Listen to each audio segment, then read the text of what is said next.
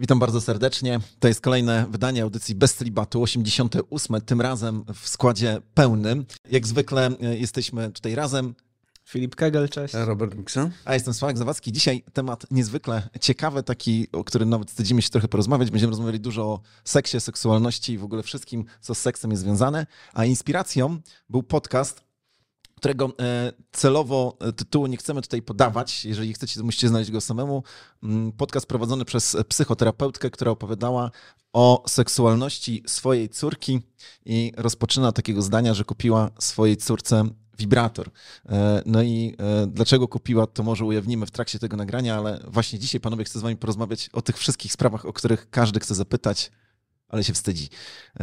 Zacznijmy może od e, tematu w ogóle seksu w Biblii. E, co Biblia mówi na temat seksu i e, chciałbym, żebyśmy przeplatali sprawy praktyczne z teologicznymi. Chciałbym, żebyśmy ujawnili Filip, e, na przykład jaka, skąd w ogóle pomysł seksualności, czy relacja pomiędzy Kościołem a Bogiem ma co związane z intymnością, jest związana z intymnością i seksualnością, ale również chciałbym zrozumieć w ogóle te wszystkie historie starotestamentowe, jak na przykład historia Lota jego córek, gdzie dochodzi do e, kazirodztwa i to takiego e, spektakularnego. Ktoś by zaraz powiedział, że Adam i Ewa i ich dzieci też miały związki kazirodcze, ale tutaj u Lota to wyglądało szczególnie dziwnie. E, również historia Judy, pod koniec Księgi Rodzaju, e, bardzo e, dziwna, gdzie wygląda na to, że potępiony jest stosunek przerwany. Czy tak jest, to nie wiem. Także Filip, oddaję Ci w tej chwili głos. Wiem, że skierowałem do Ciebie rozproszone spektrum pytań, ale jak to z tym seksem albo z tymi dziwnymi historiami w Biblii jest? Mhm. Jest ich trochę. Trochę ich jest i to jest no, kamień obrazy dla wielu, dlatego że mm, jest jakieś takie przekonanie wśród osób, które coś tam o Biblii wiedzą, ale niekoniecznie za dużo, nie obrażając nikogo, e, że jeżeli jakaś historia jest w Biblii przedstawiona, to znaczy, że to jest przykład do naśladowania. Mhm. Nie? E, I kiedy się czyta e, historie w Starym Testamencie, czasem skandaliczne, można powiedzieć, tak? czy to związane z odbieraniem komuś życia, czy związane właśnie z seksem, no to jest wielkie zgorszenie. Co to za rzeczy tutaj? My mamy jeszcze może dzieciom przekazywać, tak? To jest ta tak. wielka, wspaniała, y, wielki dorobek cywilizacji, czy dziedzictwo cywilizacji chrześcijańskiej. Y, oczywiście tak nie jest. I, I, wiele historii y, to po pierwsze wcale nie są przykłady pozytywne w Biblii, po drugie wręcz mogą być przykładami negatywnymi czy antyprzykładami. Mhm. I tak na przykład myślę jest między innymi z tym przykładem córek Lota. Natomiast, co tutaj jest chyba fundamentalnie ważne, e, to jest to, że seksualność od początku jest w Biblii przedstawiona jako Boży pomysł, mhm. jako Boży projekt. I, i, I to też wymaga e, często od nas, myślę, takiej zmiany myślenia, e, dlatego że my, zestawiając te dwa tematy, Boga, czy, czy chrześcijaństwo, czy Kościół i seks, myślimy, no tak, Pan Bóg ludzi stworzył i nie miał nic zdrożnego na myśli, stwarzając ich ciała takimi, jakie stworzył, ale ludzie potem odkryli, że mogą robić ze swoimi ciałami coś więcej. Pan Bóg powiedział: O nie, muszę teraz to obwarować pięćdziesięcioma zakazami, tak, żeby im nie było zbyt fajnie. Tak jakby Pan Bóg nic nie miał z seksualnością. Ale zobacz, no, Adam kiedy został stworzony, to tak przyzwoicie, bez, bez seksu było. Nie? No tak. tak Tylko potem jak Pan Bóg Ewę stworzył, to pewnie w pewnym momencie patrzy na nie i mówi, o ludzie, co ja zrobiłem. No i Adam jest y, zachwycony, kiedy Pan Bóg tak, przyprowadza tak. Ewę do niego, nie? Ta dopiero jest kością z kości moich. Tak. Y, I następnie narrator komentuje, dlatego mężczyzna opuści ojca, matkę, złączy się ze swoją żoną, staną się jednym ciałem. Nie? Więc od początku, i nawet jeszcze rozdział wcześniej, na samym początku Biblii, y, Pan Bóg mówi do ludzi, błogosławiąc im, napełniajcie ziemię, rozmnażajcie się, czyńcie sobie ziemię poddawną. Więc oczywiście potem widzimy różne, powiedzmy, dewiacje od tego projektu Bożego, no ale jest to Boży projekt. Boży pomysł. No jak myślę sobie o tych e, różnych opowiadaniach, które w Starym Testamencie się pojawiają, to przypomina mi się historia, jak na przykład e, no, Krzysztof Kolumb, powiedzmy, dociera do Ameryki i tam wielkie odkrycia, no i on jest wielkim bohaterem, ale czy to znaczy, że wszystko, co Kolumb i cała ta ekipa, która razem z nim przyjechała, wszystko, co robili, czy to, jest, to są wzory do naśladowania, czy tak tego uczy nas historia, kiedy dzieci w szkole uczą się o nim, o jego podróżach. O tym, co... No oczywiście, że nie. I dzisiaj myślę, że to jest wręcz wytykane przez społeczności, powiedzmy, szczególnie Indian, ale chyba też te, powiedzmy, bardziej takie, chyba to nazwę progresywne, które mhm. wskazują na to, że te polscy piesi kolonizatorzy byli po prostu straszni, byli okrutni. Więc jest, jest i towarzyszy temu pewna ocena moralna, no i tak samo jest z tą narracją biblijną, nie? I to jest chyba, to jest chyba, już kiedyś chyba mówiliśmy o tym, jedna z różnic, która jest pomiędzy e, literaturą hebrajską, literaturą grecką, no to jest taka, że w literaturze, w literaturze greckiej często pod koniec jakiegoś opowiadania mamy morał. Mhm. Więc autor tego opowiadania przedstawia, mówi, a to nie, prawdziwy wniosek z tego należy wyciągnąć jest taki. Wydaje się, że literatura hebrajska nie mówi tego tak wprost. Tam czasami są pewne sygnały, informacje o tym, ale one są raczej takie, no i, i zobacz, i przyjrzyj się tej historii, czy to jest dobry przykład do naśladowania. Spójrz na konsekwencje. Jakby pozostawia czytelnika e, no, z tym, żeby sam wyciągnął wnioski, przyglądając się temu, jak to wszystko przebiegało. I no, dzisiaj byśmy powiedzieli, wow, wtedy już pisano w taki sposób, jak my dzisiaj chcemy pisać, bez umoralniania kogoś, ale pozwalając mu wyciągnąć wnioski. Myślę, że tak te no, his, historia e, Lota i jego córek e, akurat jest o tyle, wydaje się, prosta do interpretacji, że tam roz, zapoczątkowane zostały dwa ludy, które później... Może wyjaśnijmy, o co chodzi. No właśnie, może Filip wyjaśni. No, spoko. Tak. Um, Przepraszam. Lot to jest bratanek Abrahama. Abraham, bardzo ważna postać w Biblii na początku. To myślę, że chociaż mniej więcej kojarzą nasi słuchacze. Um, I ten bratanek Abrahama, y, on w pewnym momencie rozstaje się z Abrahamem. Oni na początku wędrują razem, potem się rozchodzą. No i Lot tak coraz bardziej, jeżeli chodzi o miejsce zamieszkania, się zbliża do Sodomy. Do miasta, które też już dość wcześnie w Księdze Rodzaju jest ukazane jako zdemoralizowane. E, Pan Bóg planuje, żeby to miasto zniszczyć. W pewnym momencie to się rzeczywiście dzieje. Lot już wtedy mieszka wewnątrz miasta, być może nawet jakąś tam funkcję sprawuje. Mm, no i zostaje uratowany jako ktoś, kto no, nie był w gronie tych zasługujących na sąd. E, po drodze ginie jego żona, więc wychodzi z Sodomy on i dwie córki. Tak? Mhm. I ciąg dalszy jest taki, że Lot decyduje się zamieszkać w jakiejś e, jaskini, gdzieś na pustkowiu, no i mieszka z tymi dwiema córkami i one dochodzą do wniosku, że e, no, w żaden sposób one nie mogą, mm, tak byśmy to współcześnie ujęli, przekazać genów dalej, dlatego że nie ma żadnego mężczyzny, który mógłby być, e, czy mężczyzn, którzy by mogli być ich mężami, czy po prostu z nimi współżyć. I decydują się, żeby zachować, żeby mieć jakiekolwiek potomstwo, decydują się upić swojego ojca, i pierwszej nocy z nim współżyje starsza, drugiej nocy z nim współżyje młodsza. No i e, tak się dzieje, że obydwie zachodzą w ciążę. Mhm. E, mają dwóch synów, no i potem narracja nam pokazuje, że od tych dwóch synów wywodzą się dwa narody, które no też z moralnością to nie zawsze miały po drodze, tak to ujmijmy, nie? Więc e, ja to lubię tak ujmować, że to jest taka historia, która pokazuje, że człowiek z Sodomy wyjdzie, ale Sodoma z człowieka niekoniecznie. Nie? To znaczy, zdaje się, że podejście mieszkańców Sodomy do seksualności, a, a to było dużym problemem w tej historii, mhm. jeżeli chodzi o Sodomę, to jakoś przełożyło się na to, jakie wyobrażenie o tym wszystkim te córki mhm. miały. Nie? I potem postępują zgodnie z tym.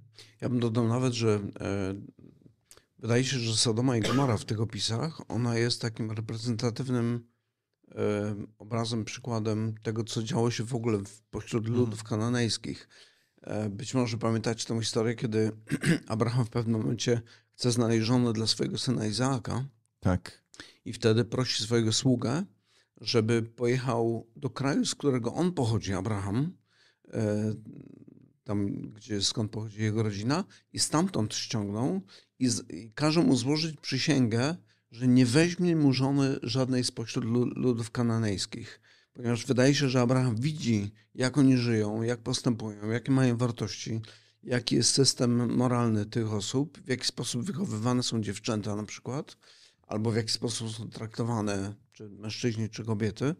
I mówi, absolutnie zaprzy, zaprzysięgam cię teraz, żebyś czasem mi nie wziął dla mojego syna żony spośród tych, tych narodów. No a później to są te narody, o których Pan Bóg mówi, e, do Abrahama z ciebie będzie wielki naród, ale nie wejdziecie tutaj, dopóki... zanim nie minie 400 lat, dopóki nie dopełni się wina Amorytów, czyli tych właśnie ludów żyjących na tym terenie. Mhm. Więc ten upadek jest, no jest wielki. Ale to przy okazji mamy taki case, gdzie widzimy w jaki sposób mamy człowieka, e, bohatera wiary, a z drugiej strony mamy społeczeństwo, dzisiaj byśmy nazwali to świeckie, które żyje w swoim systemie wartości i które ma ogromny wpływ. I Abraham robi wszystko, żeby chronić swoje dzieci, swoją rodziną przed wpływem, e, tym negatywnym wpływem.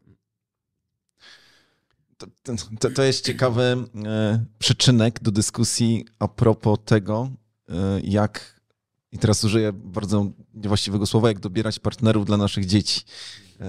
Ale o tym porozmawiamy kiedyś. E, dobrze, no to. E, ja bym powiedział ze Śląska. Bo ja pochodzę ze Śląska. No tak, no, najlepsi ze Śląska. Ciężko pracują. Gierek pochodził ze Śląska, to też ważna osoba dla naszej historii. Ale wracając do dyskusji, mm, no to rozpoczęliśmy tutaj tą naszą rozmowę właśnie o powołując się na historię tej psychoterapeutki. Chciałem was zapytać, jak rozmawiać z dziećmi w chrześcijańskim domu o seksie i skąd e, chrześcijańskie dzieci mają czerpać wiedzę z tego, o co w tym wszystkim chodzi. Robert, ty masz największy start, więc to powiesz. No to tak, powiedzmy tak, z tej biblijnej perspektywy, no to ja bym poradził e, przede wszystkim pozwalać dzieciom, to już przed audycją rozmawialiśmy chwilkę o tym, pozwalać dzieciom czytać Biblię w całości. Czyli te wszystkie historie, które tam są, mniej lub bardziej pikantne, no, niech one poznają to, ale to staje się też przyczynkiem czy okazją do tego, żeby z tymi dziećmi rozmawiać o tym. Bo historie, które dzieją się w szkole, pamiętam mój syn któregoś razu mówi, oj tato, chyba wolałbyś nie wiedzieć, o czym chłopaki rozmawiają. A oni byli w szkole sportowej, więc to same takie osiłki, hormony, poziom tutaj bardzo wysoki, więc nie wiem, bo nie powiedział mi.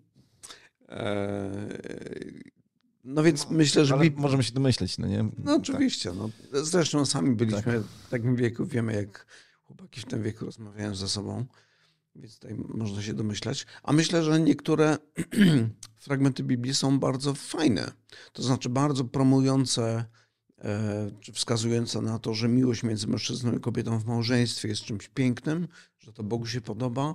Salomon nawet wprost mówi, niechaj e, tam raduj się z żony swojej młodości, niech jej piersi zawsze sprawiają ci mhm. rozkosz. Więc są takie dosyć bezpośrednie, byśmy tak. powiedzieli.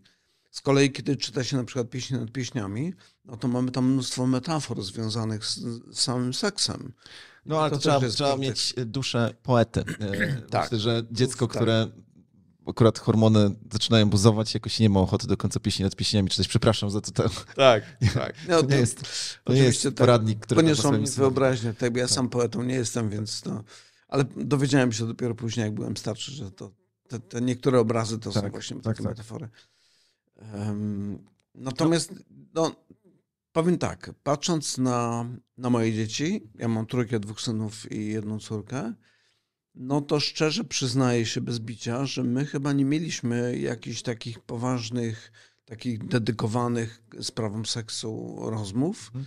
Natomiast e, wyraziliśmy zgodę na to, żeby w szkole w pewnym momencie no, rodzice byli pytani o to, jak długo jeszcze będziemy pytani, czy będzie, czy przygotowanie do życia w rodzinie, chyba to się jakoś tak nazywało, czy to jest ok, jeżeli dzieci będą chodziły na to. No i uznaliśmy z żoną, że jakby znając te, te nauczycielki i nauczycieli, którzy byli opiekunami na, naszych dzieci w szkole, powiedzieliśmy, że, że okej, okay, że to, to, będzie w porządku. I myślę, że oni tam sporą dawkę wiedzy e, wynieśli. Jak e, taki e, właśnie dodatek, jak ja e, chodziłem do szkoły podstawowej, to były już lata 90., to wtedy właśnie zaczął się pojawić ten przedmiot. On się wtedy nazywał wychowanie seksualne. Dopiero później zmieniono na przygotowanie do życia w rodzinie, chyba, żeby dzieci się nie wstydziły pytać w domu rodziców o zgodę, bo rodzic musiał wydać dodatkową zgodę. No i oczywiście wszyscy, wszyscy w klasie u nas dostali taką zgodę e, i wszyscy się spodziewali, że to nie, nie wiadomo, jakie będą lekcje, a to były, tam nie było nic na temat technik seksualnych i tak dalej, tam po prostu dzieci dowiadywały się, o co chodzi w miesięczkowaniu, e, jak się zabezpieczać i tak dalej, i tak mhm. dalej. W sensie, Ale to były... ile to lat temu było? No to był 99 rok. i 90. No właśnie. No, rozumiem, że się mogło pozmieniać, 20 tak, tak, e, Więc e, po prostu dzielę się z wami swoim doświadczeniem. Natomiast widzisz, Robert, problem, czy wyzwanie, które stoi przed nami jest teraz takie, że jakby dokonajmy pewnego takiego uproszczenia, kategoryzacji o dzieciach z chrześcijańskiego domu. Albo jest taka sytuacja, że się w ogóle nie rozmawia o seksie, Mhm. i wtedy liczy się, że same się dowiedzą, dzieci jakoś tam wyjdzie, albo rozmawia się, ale tylko na poziomie ideowym, e, gdzie mówi się, że seks jest dla małżeństwa, e, że e, nie należy współżyć przed ślubem, że zdrada jest w ogóle czymś bardzo, bardzo złym, ale nie idzie się jak gdyby w rozmowę na temat techniki i skutek tego może być taki, że jak już wiadomo, że małżonkowie powinni się odkrywać i e, no właśnie, odkrywać w swojej jakby seksualności, E, ale bardzo często jest tak, i oczywiście nie prowadzę ża- żadnych statystyk, że e, takie dziecko, które nie było wprowadzane w e, tajemnicę seksualności, nie oglądało filmów pornograficznych, tak jak dzisiaj ogląda większość e, e, dzieci, niestety. M, Nikt z nim na ten temat nie rozmawiał. To dochodzi do tego, że życie seksualne takiego dziecka jest bardzo ubogie. Już później, wtedy, kiedy jest to normalne, normalna relacja małżeńska. I teraz bez może kokieterii czy pruderyjności, kokieteria to nie jest właściwe słowo, no ale e, powszechnie znane są przypadki, gdzie po prostu małżeństwa chrześcijańskie żyją ze sobą, ale nie mają radości seksu. Co wynika na przykład z tego, że te, te, te case, o których mówią najczęściej mężczyźni, że kobiety nie chcą współżyć, że są znudzone seksem, że im się to nie podoba. I teraz zawsze można powiedzieć, że kobieta jest po prostu oziębła. Tak lubią mówić mężczyźni, ale być może to wynika z tego, że brakuje czegoś więcej, jeżeli chodzi w, w nauczaniu o seksie. Ja e, widziałem tylko jedną polską książkę chrześcijańską na temat technik e, seksualnych i e, no jak ten temat rozwiązać. I uwaga, dorzucam statystykę, którą powiedziała ta pani psychoterapeutka w tym e, podcaście a propos kobiecych orgazmów. Facet ma satysfakcję seksualną prawie zawsze. To nie jest, nie wymaga jakiejś tam doktoratu z NASA, ale u kobiet jest zupełnie inaczej. E, I okazuje się, że niektóre kobiety nigdy nie doświadczyły satysfakcji seksualnej. E, Z czego to wynika? Czy to wynika z tego, że się nie chce o tym mówić, czy wynika, się z, wynika z tego, że jedyne materiały, które są dostępne w tej chwili dla ludzi, nieważne czy wierzących, czy niewierzących, na temat seksu, to po prostu taka zwykła, prosta pornografia, czy, czy są jakieś inne problemy? Czy może jest to przekleństwo po prostu? No bo Pan Bóg stworzył mężczyznę i kobietę e, ze zdolnością do tego, żeby osiągać satysfakcję, a jednak kobiety jej niektóre nie osiągają. Albo osiągają w ograniczony sposób. Wiesz co, no myślę sobie, że przygotowanie do, do życia w rodzinie, czy do życia seksualnego w rodzinie, myślę, że kuleje mocno i to jest problemem. Ja pamiętam, że chyba jedyny wykład, który słyszałem, który był taki bardzo, bardzo otwarty, to był chyba prowadzony przez, jest taka organizacja chrześcijańska Operation Mobilization. Mhm. I oni w- wtedy byli w Gdańsku, z- jeden z ich statków, ponieważ to jest misja, która w pewnym momencie miała dwa statki, teraz chyba jest e, jeden, jeżeli on jeszcze pływa, to taka pływająca księgarnia i kiedy wpływa do jakiegoś portu, tam organizowane są konferencje różne i jedna z konferencji dotyczyła właśnie życia, życia seksualnego w małżeństwie. I pamiętam, że tam były bardzo wprost e, sporo takich praktycznych, technicznych wręcz rzeczy e, powiedzianych, ale powiedziałbym tak, że, że myślę, że to, e, to jest temat, który powinien być poruszany na konferencjach młodzieżowych na przykład. Nie? Dość sporo takich różnych konferencji. Nie wiem, czy te tematy są, są omawiane, czy są jacyś specjaliści, którzy potrafiliby e, o tym opisać. Szczególnie nawet bym powiedział, te osoby, które przygotowują się do małżeństwa powinny przechodzić taki kurs. I myślę sobie nawet tak, że chyba nawet samym dzieciom dużo wygodniej jest rozmawiać nie z rodzicami o tym, tylko z osobami kompetentnymi, Mhm. którzy są specjalistami. Więc ja bym tak bardzo nie naciskał na to, żeby rodzice koniecznie tutaj Tak, przeprowadzali tak, rozmowy, oczywiście. bo to jest krępujące i dla rodziców, i dla, Dla dzieci. dzieci, Nie? tak. Więc tutaj myślę, że to powinniśmy uszanować. E, W języku książki jedyna, w języku polskim jedyna książka, którą kojarzę poświęcona właśnie aktowi małżeńskiemu, to jest e, właśnie książka o takim tytule Tak. Akt małżeński To właśnie o niej mówiłem. Beverly Hill Tak. High, także możemy tutaj polecić tą książkę jako taką okazję do tego, żeby poczytać. No jest w języku angielskim troszkę więcej takiej, takiej literatury. Um, a jakie było pytanie?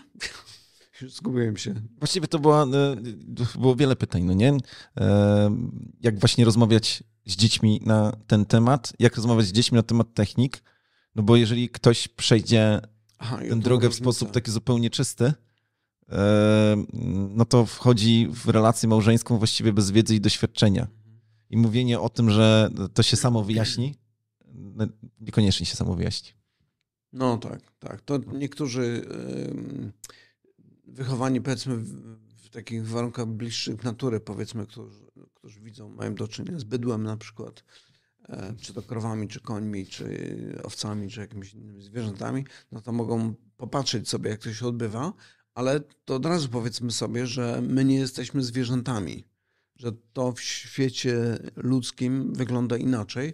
I wracając trochę do, do tej twojej obserwacji, którą wcześniej przedstawiłeś, E, gdzie pojawia się tak wielka różnica pomiędzy e, pragnieniami, potrzebami seksualnymi mężczyzny i kobiety, no to myślę, że ona jest w dużej mierze wywołana naszym wyobrażeniem na temat seksu. E, I w dużej mierze powiedziałbym tak, że myślę, że współcześni mężczyźni są stymulowani przez te obrazki takie nieprawdziwe, filmowe, czy to pornograficzne, czy z normalnych filmów, których wydaje się, że e, jak tylko kobieta odkryje, mężczyzna odkryje tors i pokaże biceps, to kobieta jest od razu gotowa z nim pójść do łóżka. E, przy czym to tak nie działa. Kobieta jest inaczej stymulowana niż mężczyzna. Mężczyźnie wystarczy albo coś powiedzieć, albo pokazać jakiś obrazek i on od razu jest gotowy. Jakby, mhm. tak się nawet mówi, że mężczyźnie wystarczy okazja do tego, żeby być gotowym do seksu.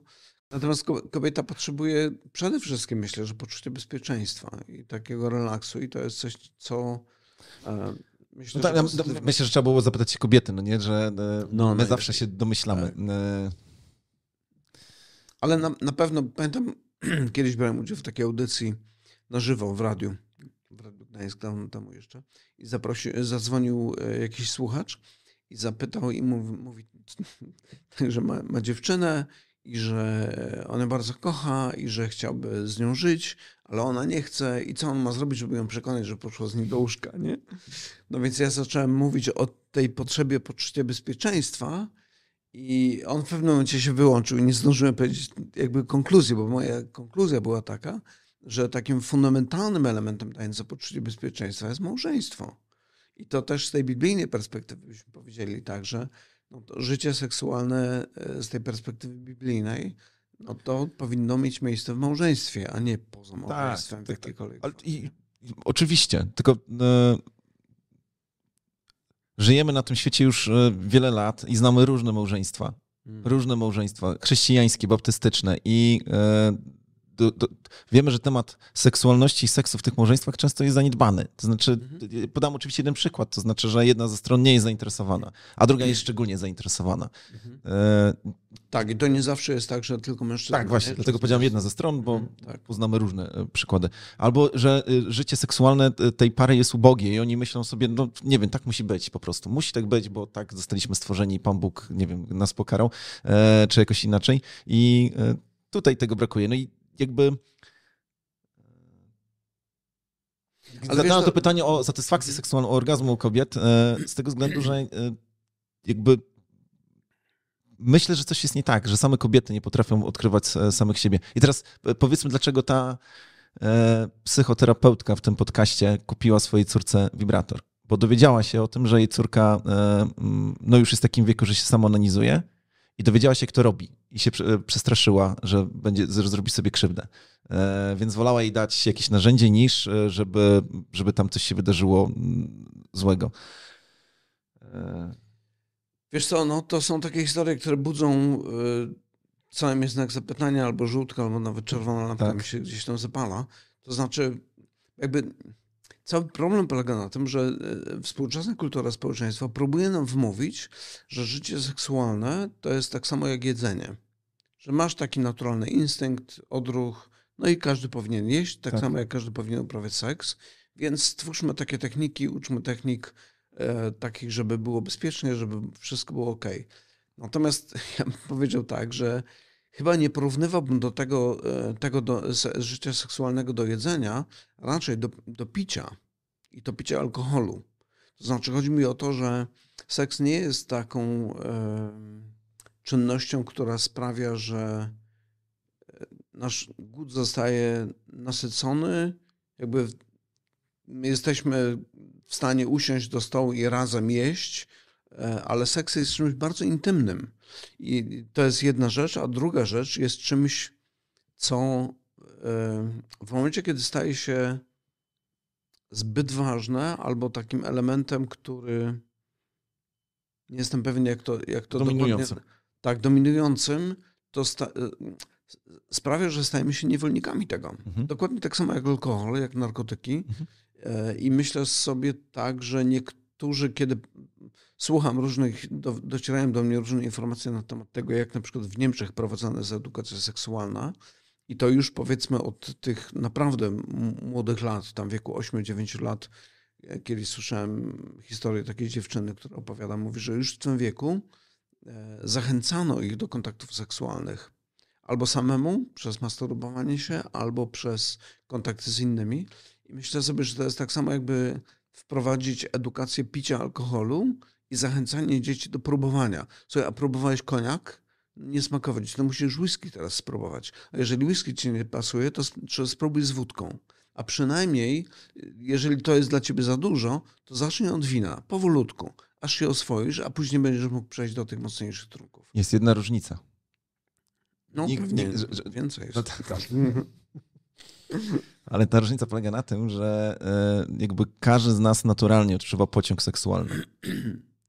Nikt nie ma e, potrzeby, e, żadne dziecko picia alkoholu. To jest, tutaj faktycznie jest potrzebny wpływ osób z zewnątrz, a seksualność w pewnym momencie odzywa się sama. Wiesz co, ale jeżeli rozbudzisz pragnienia alkoholu w kimś, oczywiście, ale one będą dominowały. Zmierzam tylko do tego, że u dzieci nie trzeba rozbudzać. Mówię o młodzieży potrzeby, ona się sama przychodzi po prostu. Nagle mhm. ktoś zaczyna odkrywać, że e, coś się dzieje. Zmieńmy na chwilę temat, ale wrócimy do tego, tylko no, tak jak powiedziałem, chciałbym to przemiesza, przemieszać z wątkami biblijnymi.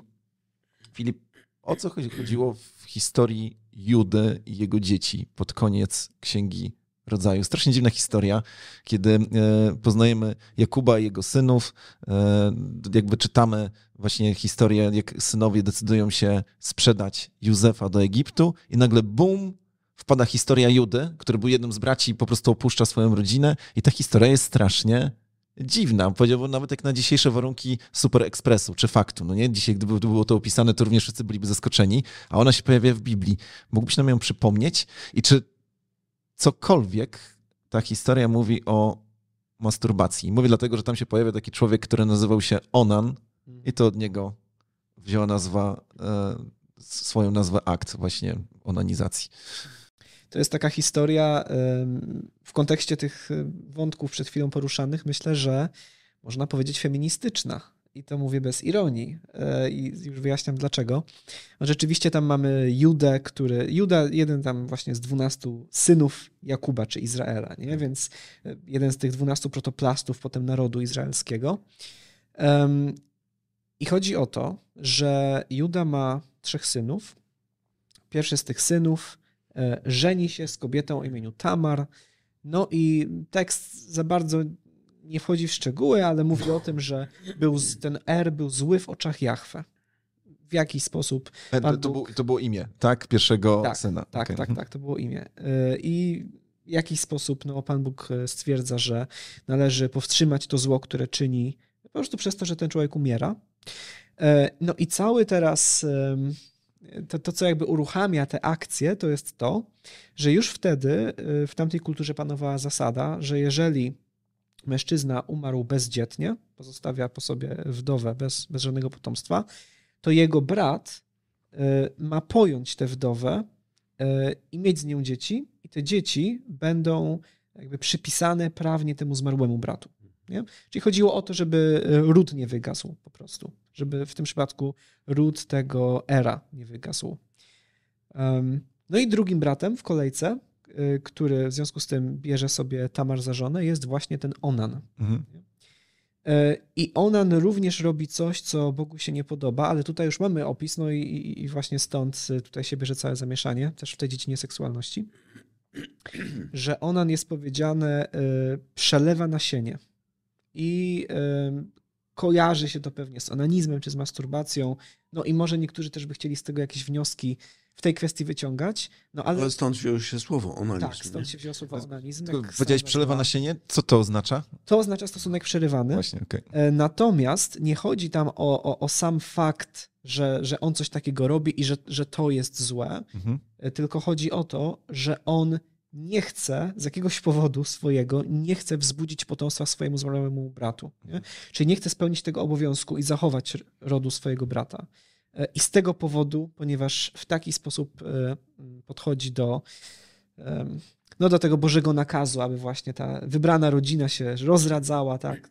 W całej Księgi Rodzaju to jest bardzo ważne. On to lekceważy, nie chce mieć w tym udziału. Również jego Pan Bóg pozbawia życia. I wyjaśnię jeszcze tylko na koniec, żeby dopowiedzieć, dlaczego mówię, że historia feministyczna. Dlatego, że e, no, jest jeszcze trzeci brat, ale Juda, być może patrząc na to, że dwaj jego synowie już, którzy byli mężami Tamar, już ponieśli śmierć, może się martwi o tego trzeciego. Coś z tą kobietą jest chyba nie tak. E, I mówi, e, wiesz co, on jest jeszcze za młody, poczekaj, później jak dorośnie, to ci go dam za męża. I Tamar, y, a Tamar tymczasem mieszka w domu swojego ojca. Więc jest dziwna sytuacja. Ona jest z jednej strony wdową, ale z drugiej jest właściwie zaręczona. To znaczy jest, y, no ten trzeci syn jest jej obiecany. I to się ciągnie latami i Juda nie ma zamiaru dać jej tego syna. Więc ona jest w sytuacji, w której y, nie ma męża, nie ma potomstwa, nie może mieć potomstwa z kim innym, bo powinna je mieć z tym trzecim synem. Jest pozostawiona w takiej sytuacji zawieszenia, no i bierze sprawę we własne ręce. E, to znaczy kobieta, która jest odstawiona na bok, w pewien sposób, no, można by nawet powiedzieć, wyzyskiwana, postanawia, że sama zatroszczy się o to, żeby któryś z krewnych jej pierwszego męża to potomstwo jej wzbudził. W jaki sposób to osiąga, to już zachęcam, żeby tę historię odnaleźć. Jest to bardzo ciekawe. Ostatecznie Juda stwierdza, no, rzeczywiście jest sprawiedliwsza ode. Ale to też jest jeden przykład, e, bo ta historia, może nie będziemy zdradzali, jak ona tam się toczy. Ale jest, kończy się spektakularnie, trzeba tak. teraz powiedzieć, są fajerwerki. Tak, nie, przez niektórych jest wykorzystywana jako przyzwolenie do pewnych czynności seksualnych. Nie będę mówił jakich, ale jak ktoś przeczyta historię z całą puentą, tak. to myślę, że... No to panowie, co takiego Biblia mówi o masturbacji? No pytanie chyba nie brzmi, co mówi o masturbacji, tylko pytanie brzmi w ogóle, co mówi o seksualności. Mhm. I, bo, bo Biblia to nie jest kodeks, który przewiduje tutaj o, o, ocenę moralną każdego możliwego zachowania, e, tylko bardziej chodzi o to, żeby zrozumieć w tym pozytywnym sensie, jak Biblia opisuje e, różne dziedziny naszego życia, co Pan Bóg dla nich zamierzył, też i seksualność. I tutaj myślę w ogóle, to, to jest taka troszeczkę refleksja na boku, ale wracając do tego wywiadu, którego nie chcemy reklamować, nie wywiadu, tylko wykładu, e, właśnie tej pani, która opowiada, jak to fantastycznie z córką sobie rozmawia o, masturbacji i kupuje jej jakieś akcesoria do tego. Um, myślę, że, że, że Kościół, szeroko pojęty chrześcijański, ma sporą pracę do wykonania e, we wchodzeniu w dialog z kulturą wokół nas na temat seksualności Dlaczego? Dlatego, że myślę, że często podejście, które my mamy, zaraz wrócę do pytania, żeby nie było, nie zapominam o nim. E, ale podejście, które często mamy jako Kościół jest takie. Słuchaj, tu są zasady, nie możesz robić tych rzeczy. Ok? No to teraz trzymaj się tego. Nie? Mhm. E, I, I, nie tylko często to jest kwestia no, nie dania żadnych narzędzi do tego, czy takiego praktycznego wsparcia, ale też um, chyba za rzadko tłumaczymy, dlaczego w ogóle takie zasady są, z czego one wynikają i nie wchodzimy w to, że mm, ta wizja, którą Biblia przedstawia dla seksualności, jest inna niż ta, którą e, często promuje właśnie kultura wokół nas. E, co też myślę było widoczne w tym wykładzie, e, że tam wszystko się kręciło wokół przyjemności jednostki, prawa do przyjemności, tego, jak to, jak, jak samego siebie eksplorować w zdrowy sposób, a jak ewentualnie można by było też w niezdrowy. I oczywiście ja rozumiem, co za tym stoi, że rzeczywiście tutaj bywa tak w różnych związkach, że mężczyzna stawia swoją przyjemność na pierwszym miejscu, kobieta jest odstawiona i, i w związku z tym warto o tych kobiecych potrzebach mówić. Natomiast w biblijnej wizji to, to, to, to, to nie jest tak, że jednostka skupia się na swojej własnej przyjemności Mhm. i to jest najwyższe prawo i najwyższe Mhm. dobro, tylko seksualność jest dana konkretnie po to, żeby była narzędziem wchodzenia w jedność i, i wyrazem również jedności z drugą osobą, znaczy z małżonkiem konkretnie. Nie?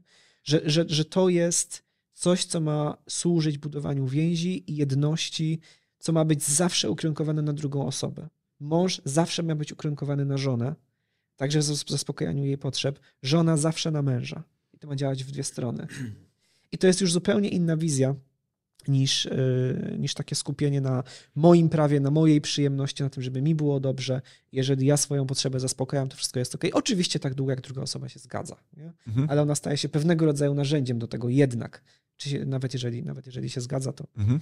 ja jestem na pierwszym miejscu. Więc wracając teraz do pytania, e, jeśli tak jest, jeśli Pan Bóg stworzył seksualność właśnie po to, do, do, tej, do tworzenia tej jedności osób, em, i jeśli z tego potem wszystkie zasady etyczne dotyczące seksu w Biblii wynikają, no to co, sytua- co w sytuacji, kiedy ktoś wykorzystuje tę dziedzinę życia czy sferę życia, jaką jest seksualność, do zaspokojenia tylko własnej potrzeby? A, a taką sytuacją jest, jest masturbacja. Nie? Mhm.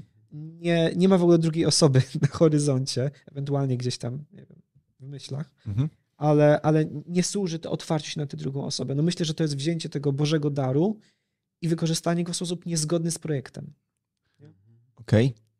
Ja bym chyba dodał do tego jeszcze taki element, który się często pomija przy, tym, przy tej kwestii, to znaczy w momencie, kiedy sprowadzimy temat masturbacja do techniki, do Tak. samej fizyczności, no to wydaje się, że tutaj niespecjalnie jest o czym mówić. To znaczy w momencie, kiedy mówimy o y, jakimś traktowaniu swojego ciała w taki sposób, żeby to sprawiło mi przyjemność i ograniczymy to tylko do tego fizycznego aspektu, no to wydaje się, no to wiesz, no jak mnie swędzi, no to się drapie, no to jest Tak. po prostu naturalne, nie?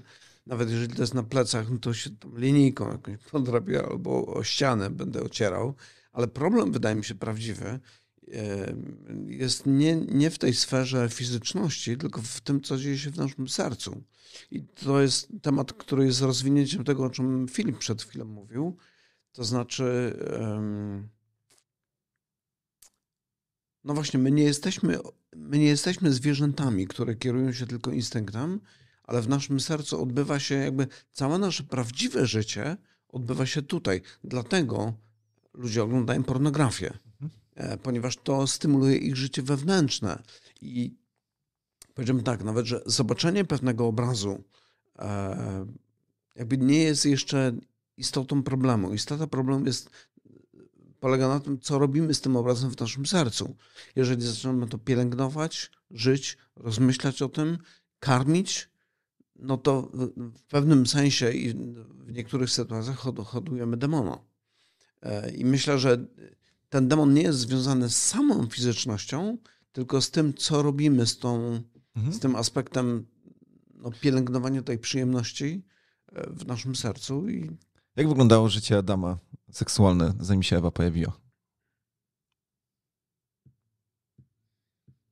chodził do ogrodu i jabłka zrywał. Nie, no chodzi o to, czy Pan Bóg stworzył go od razu zdolnego do, do aktu, e, czy dopiero jak się Ewa pojawiła, to, to go trochę zmienił. No, chyba tylko nam pozostają spekulacje, nie? No. E, Zresztą też nie wiemy, ile czasu minęło między stworzeniem Adama a stworzeniem Ewy, więc... no ale wydaje się, że minęło więcej niż jeden dzień. Tak, ale wiesz co, to ja bym chyba się odwołał do em, po części naszej fizyczności, znaczy, bo jakby nie było, żyjemy w ciele i zauważ, że w momencie, kiedy em, człowiek, no powiedzmy, nie ma żony jeszcze, jest e, chłopakiem czy dziewczyną, znaczy nie wiem jak z dziewczynami, mogę tylko o chłopakach mówić, no to mamy do czynienia z czymś, co nazywamy polucją. I te polucje Mhm. czasami w nocy Tak, następują. E, I chodzi mi o to, że jeżeli my nie stymulujemy samych siebie, szczególnie w tym początkowym okresie dorastania, no to one się pojawiają raz na jakiś tam czas. Tak. Tam raz na parę tygodni, raz na parę miesięcy, nie wiem dokładnie jakie, jak to, jak, jaki jest to rozkład no. tutaj w, w tym. E, I chodzi mi o to, że jest tak, jak ty powiedziałeś, to znaczy to jest wpisane w nas, że ta e, potrzeba współżycia i wzbudzenia potomstwa jest wpisana w naszą naturę żyjemy w ciele, więc w taki sposób się rozmnażamy. Natomiast w momencie, kiedy my zaczynamy to stymulować i dodatkowo jeszcze e, pobudzać samych siebie do tego, żeby ulegać temu pragnieniu i wtedy jest to, co wyjście Piotra, na przykład Piotr na przykład mówi o pewnych ludziach, którzy gdziekolwiek nie pójdą, rozglądają się tylko szukając cudzołożnic, czyli prostytutek albo osób, które e, żyją w sposób e, no, niemoralny. I myślę, że to jedną z rzeczy, którą powinniśmy robić jako chrześcijanie, to jest to, żeby nie pobudzać się w sposób sztuczny do seksu.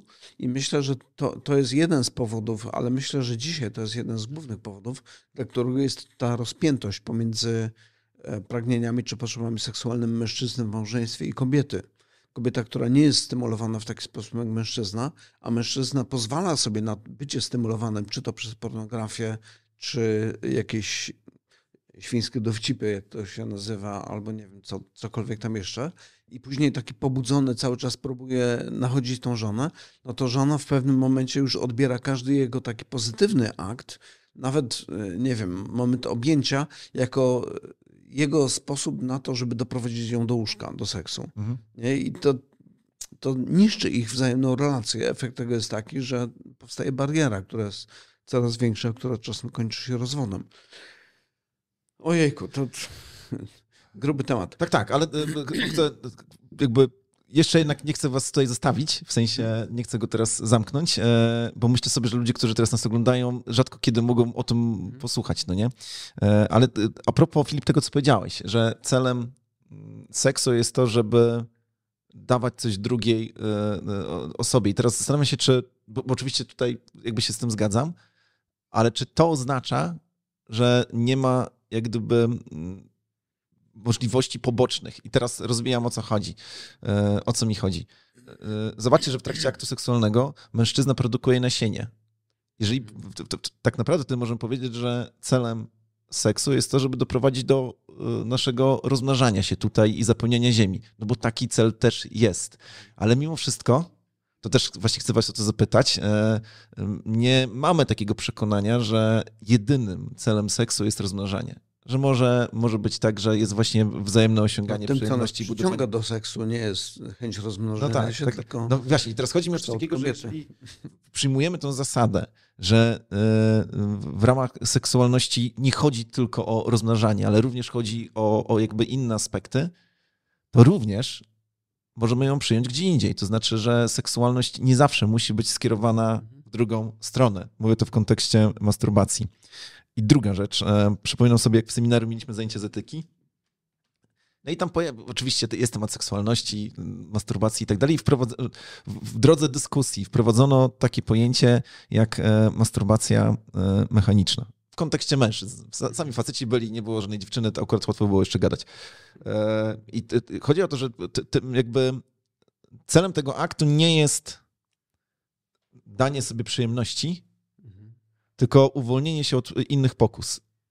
No bo e, e, teraz ktoś, kto powiedzmy nie ma możliwości współżycia e, z drugą osobą, jakby pozostaje dzisiaj, ma następujący wybór. Albo wyciszy w sobie, wyciszy w sobie w zupełności potrzeby seksualne, to jest jakby jedna opcja, Druga opcja jest taka, że e, właśnie mm, w sposób mechaniczny doprowadza do upuszczenia swoich jak gdyby pragnień emocji i tam jest tylko i wyłącznie mechanika. Tam nie ma myślenia o innej osobie. E, chodzi o to, żeby po prostu higienicznie mieć czystą głowę. Albo jednak e, jakby nie udaje mu się wyciszyć tego w sobie, że te emocje są silniejsze, a zatem e, nie, nie, nie, nie masturbuje się, a zatem poddaje się e, jak gdyby właśnie pokusom tego świata. I teraz rozpoznaje dwie. No to jest właśnie to, że ktoś po prostu kręci się przy niewłaściwych osobach e, i zawsze przesuwa tę granicę, aż dochodzi do jednak do jakiegoś aktu, no albo sięga po pornografię, która i tak jak gdyby kończy się masturbacją. I teraz pytam się o masturbację mechaniczną w kontekście chrześcijańskim. I, w kont- mhm. trzy osoby, uwaga, trzy grupy wymieniam. Dzieci, no właśnie, co mówić dzieciom? Czy mogą się masturbować, czy nie mogą, kiedy zaczynają odkrywać u siebie e, jakby możliwości seksualne? Osoby samotne, dorosłe osoby samotne, które są albo po, po rozwodzie albo jakby nie, nie weszły nigdy w relację małżeńską i w małżeństwie, to kiedy mówię w małżeństwie, to mam na myśli w szczególności to, kiedy mąż i żona nie przybywają e, razem w jednym miejscu, tylko on, on jest na przykład, nie wiem, marynarzem albo wojskowym. Bum. Poproszę o odpowiedzi. Teoretycznie myślę, że tu nie ma problemu, hmm? mówiąc o tej masturbacji mechanicznej. Tak. E, dużo bardziej skomplikowana jest ludzka dusza. Tak, tak, oczywiście. E,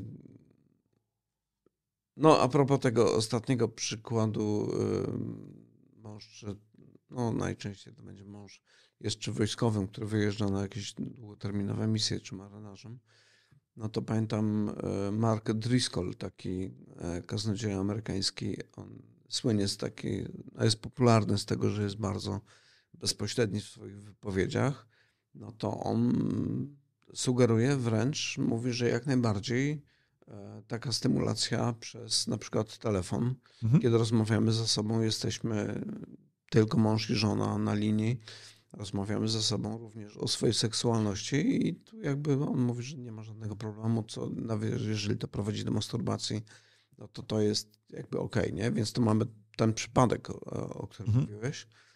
No to to jest seks na, na odległość. Tak. To jest jeszcze coś mhm. innego niż na przykład to, że e, małżeństwo się po prostu umawia, że daje sobie prawo do tego, żeby e, wzajemnie się zaspokajać, no wzajemnie, samodzielnie się zaspokajać e, wtedy, kiedy ich nie ma ze sobą. Albo, uwaga, no przecież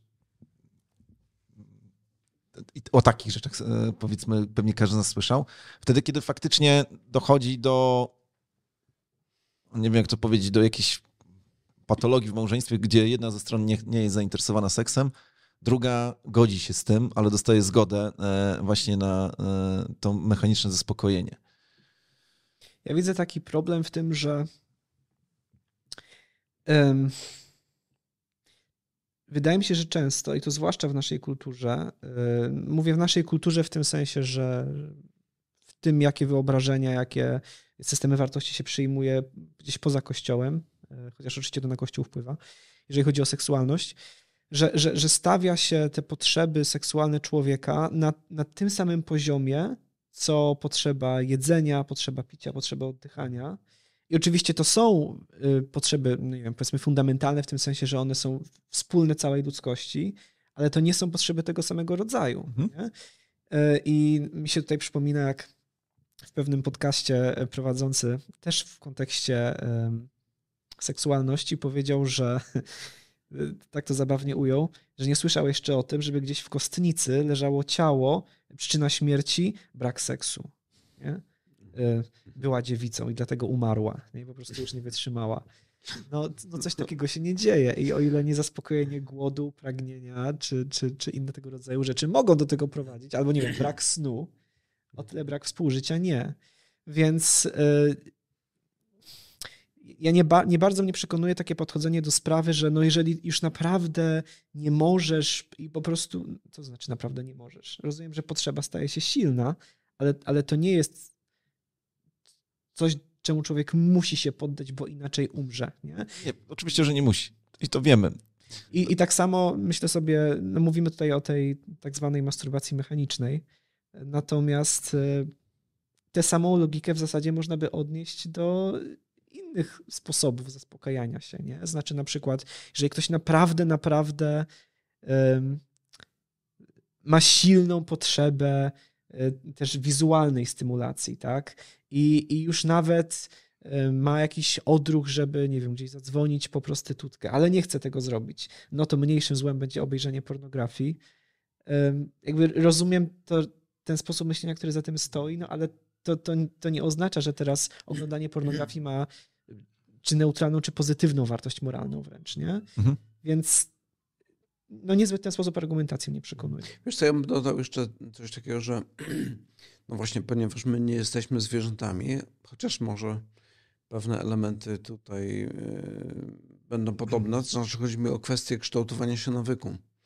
Yy, wykształtowanie w sobie pewnego nawyku przez zaspokajanie się przez masturbację czasami stymuluje, i to seksuolodzy mówią o tym wprost, to, że e, taka osoba potem w małżeństwie ma problem, że w zwyczajnym stosunku seksualnym z żoną nie jest w stanie osiągnąć satysfakcji, e, tylko w, przez te praktykowanie tego nawyku, który wypracował sobie przez całe lata. Oczy, oczywiście, to jest negatywna strona, ale o każdej rzeczy, może nie o każdej, ale o wielu rzeczach możemy w ten sposób powiedzieć, no nie? że mhm. oczywiście tam, gdzie masturbacja staje się celem samym w sobie, jest to aktem, na który ktoś nie może się doczekać, mhm. wiadomo, to, to są konsekwencje, jakie jak mówisz. Ja bym dodał jeszcze jedną rzecz, trochę nawiązując do tego, o czym Filip wspominał e, przed chwilką, to znaczy chodzi mi o to, że jakby ten poziom fizykalny to jest, to jest jeden aspekt, za którym myślę, że stoi poziom, taki głębszy poziom duchowy, to znaczy no, jakby cała, cała nasza seksualność prowadzi do tego, że szukamy partnera.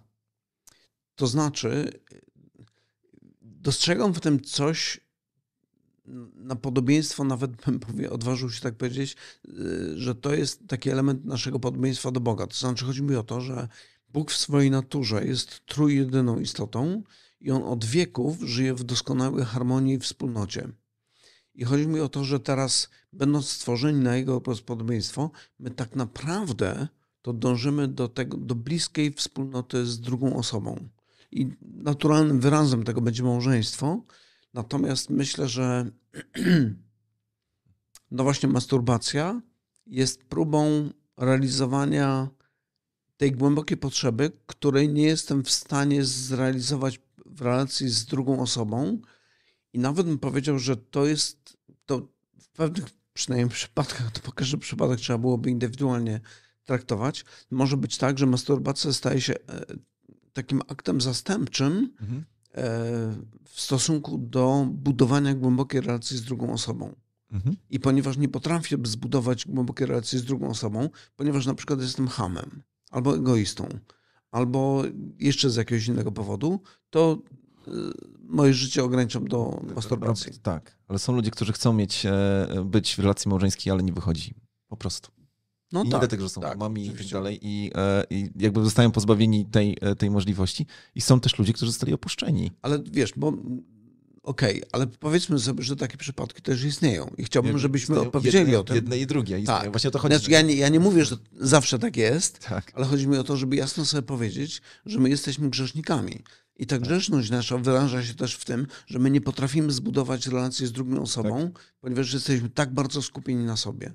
Co czasami odbija się potem na małżeństwie i na tej relacji, e, kiedy żona widzi, że mąż, albo odwrotnie, żona, e, mąż widzi, że żona jest taka, że cały czas myśli o sobie.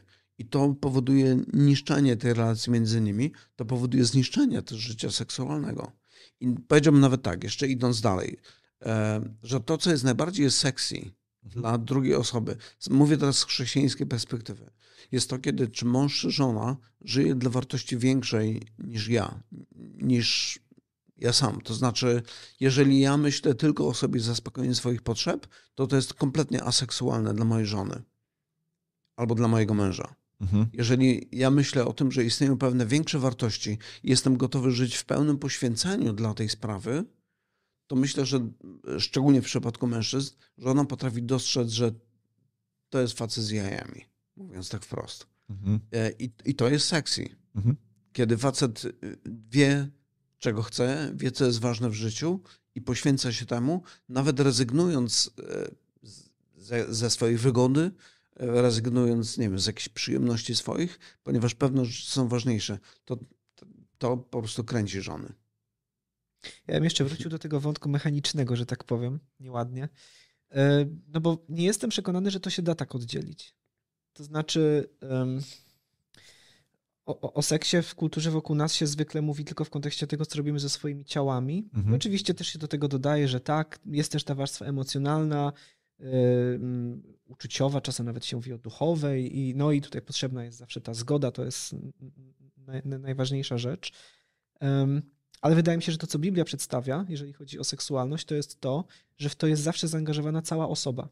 Że, że, to nie jest tak, że seks jest czymś, co ja robię ze swoim ciałem, ja gdzieś w środku mogę być niewzruszony, to, tylko moja fizyczność w to jest włączona. Nie? E, no myślę, że nie. I na przykład sposób, w jaki apostoł Paweł o tym, o tym pisze, e, gdzie używa już takich drastycznych obrazów w kontekście chrześcijan w Koryncie, strach o tym mówić, ale takich, którzy byli przekonani, że pójście do prostytutki, mimo że jestem chrześcijaninem, to nie jest problem. Nie? To jest po prostu, no, może tak sobie właśnie tłumaczyli, coś, co robię ze swoim ciałem. Paweł mówi, no dobrze, ale jeżeli współżyjesz z prostytutką, to stajesz się z nią jednym ciałem. Mhm. I, i, I taki bardzo, e, no, radykalny, powiedzmy, czy nie wiem, dramatyczny obraz maluje. Mówi, czy mam wziąć członki Chrystusa. Bo opisuje to, że my jesteśmy częścią ciała Chrystusa, Kościoła, że, że nasze ciała też są jakoś zjednoczone z Panem Jezusem i mam je uczynić członkami prostytutki. Mhm. Więc mówi, zobacz, czym jest twoje ciało. To, co robisz ze swoim ciałem, w to ty jesteś zaangażowany i wszystko to, kim jesteś, również jako chrześcijanin. Nie? Więc y, też y, no, dla mnie jest mocno niejednoznaczne, czy można powiedzieć, owszem, ja tutaj mechanicznie redukuję pewne napięcie, mhm. ale, ale moje serce nie jest to zaangażowane, moja osoba nie jest to zaangażowana. Nie? Mhm. No, nie wiem, czy w ogóle da się człowieka podzielić na takie dwa wymiary. Um, I nawet to jest pytanie, to nie jest zarzut, ale co jeśli byłaby taka sytuacja, że ktoś już naprawdę, naprawdę nie może wytrzymać i stwierdza, no dobrze, pójdę do tej prostytutki, ale moje serce w to nie będzie zaangażowane, ja nie będę jej kochać, ja może nawet będę myśleć o żonie w tym czasie, która jest teraz za oceanem. To będzie czysto mechaniczne. Zrobię swoje, wyjdę, do widzenia. Y, no ale jednak obiektywnie Paweł mówi, coś tam się dzieje. Nie? No to ja bym dodał jeszcze y, inny przypadek, już jakby zostawiając prostytutki, bo to od razu się negatywnie kojarzy. Wyobraź sobie, że y, jesteś chrześcijaninem, który skończył szkołę aktorską i grasz w jakimś filmie tak. i dostajesz propozycję zagrania w firmie, w którym te sceny erotyczne są bardzo daleko posunięte. E, I pytanie, czy to jest ok. Ale to, wiesz, no koleżanka z pracy tutaj, ja potem wiesz, w którymś momencie żona przychodzi do domu, a ty z nią w łóżku, mówi, nie no my tylko ćwiczymy do filmu, mamy taką scenę. No to tak nie działa. Zawsze nie? możesz poprosić kaskadera, żeby cię zastąpił. ja nawet słyszałem taki bardzo ciekawy tekst, ponieważ Niektórzy myślą sobie tak, że ale wiesz, no to co ja robię tam ze swoją dziewczyną, powiedzmy nie, tak. nie żoną, ale dziewczyną, no to są tylko takie, wiesz, tam mizianie się tak. i coś tam, coś tam. No, to ktoś mówi, wiesz co, to wyobraź sobie, że masz żonę. Tak, ktoś się z nim i, yy, Nie, masz żonę i zapytaj ją, czy takie mizianie się z inną kobietą, okay. która nie jest jego żoną, jest okej. Okay. No, myślę, że odpowiedź jest jednoznaczna. Tak, tak. Oczywiście. Więc ja tutaj myślę, że trzeba podkreślać obiektywność, nie? W tym sensie, że to, co robimy ze swoimi ciałami, ma jakieś obiektywne znaczenie. Nasze ciała mają obiektywną wartość. No i właśnie bałbym się sprowadzenia wszystkiego. Nie mówię, że, że w taką stronę idziemy teraz w tej rozmowie, ale że, że musimy się tego wystrzegać, zwłaszcza w tym dialogu z kulturą. Bałbym się sprowadzania wszystkiego do tego, no ale moje, moje emocje, moje uczucia, moje wnętrze jest jakoś ukierunkowane i przez to to jest ok. No bo na tym też zasadza się takie przekonanie y, dość fundamentalne y, wokół nas. Jeżeli się kochają, to jest ok. Nie? To jest najważniejsze. No właśnie nie. Seks ma obiektywnie wartość moralną i ona mhm. może być pozytywna albo negatywna. Mhm. E, dobra, panowie, musimy kończyć. E, na wszystkie pytania nie odpowiedzieliśmy. Było kilka, e, kilka ciekawych, ale teraz jak nas oglądacie, to jest chyba drugi odcinek e, spośród 88, które do tej pory nagraliśmy, e, dotyczący właśnie seksualności, seksu jako takiego. Proszę dajcie znać, czy dalej powinniśmy rozmawiać na te tematy. Jeżeli nie odezwiecie się albo napiszcie, że nie, to za kolejne 40 odcinków na pewno wrócimy do tego tematu. I uwaga, jeżeli jest kwestia właśnie w kontekście seksualności, szeroko pojętej, o której powinniśmy jeszcze pogadać, to napiszcie o tym w komentarzu. Wówczas pewnie sięgniemy po nią szybciej. Proszę pamiętajcie o tym, żeby skomentować ten odcinek, polajkować, udostępnić i w ogóle wszystko, co możliwe. E, a ja Wam, panowie, bardzo dziękuję. No i co, słyszymy się za tydzień w kolejnym odcinku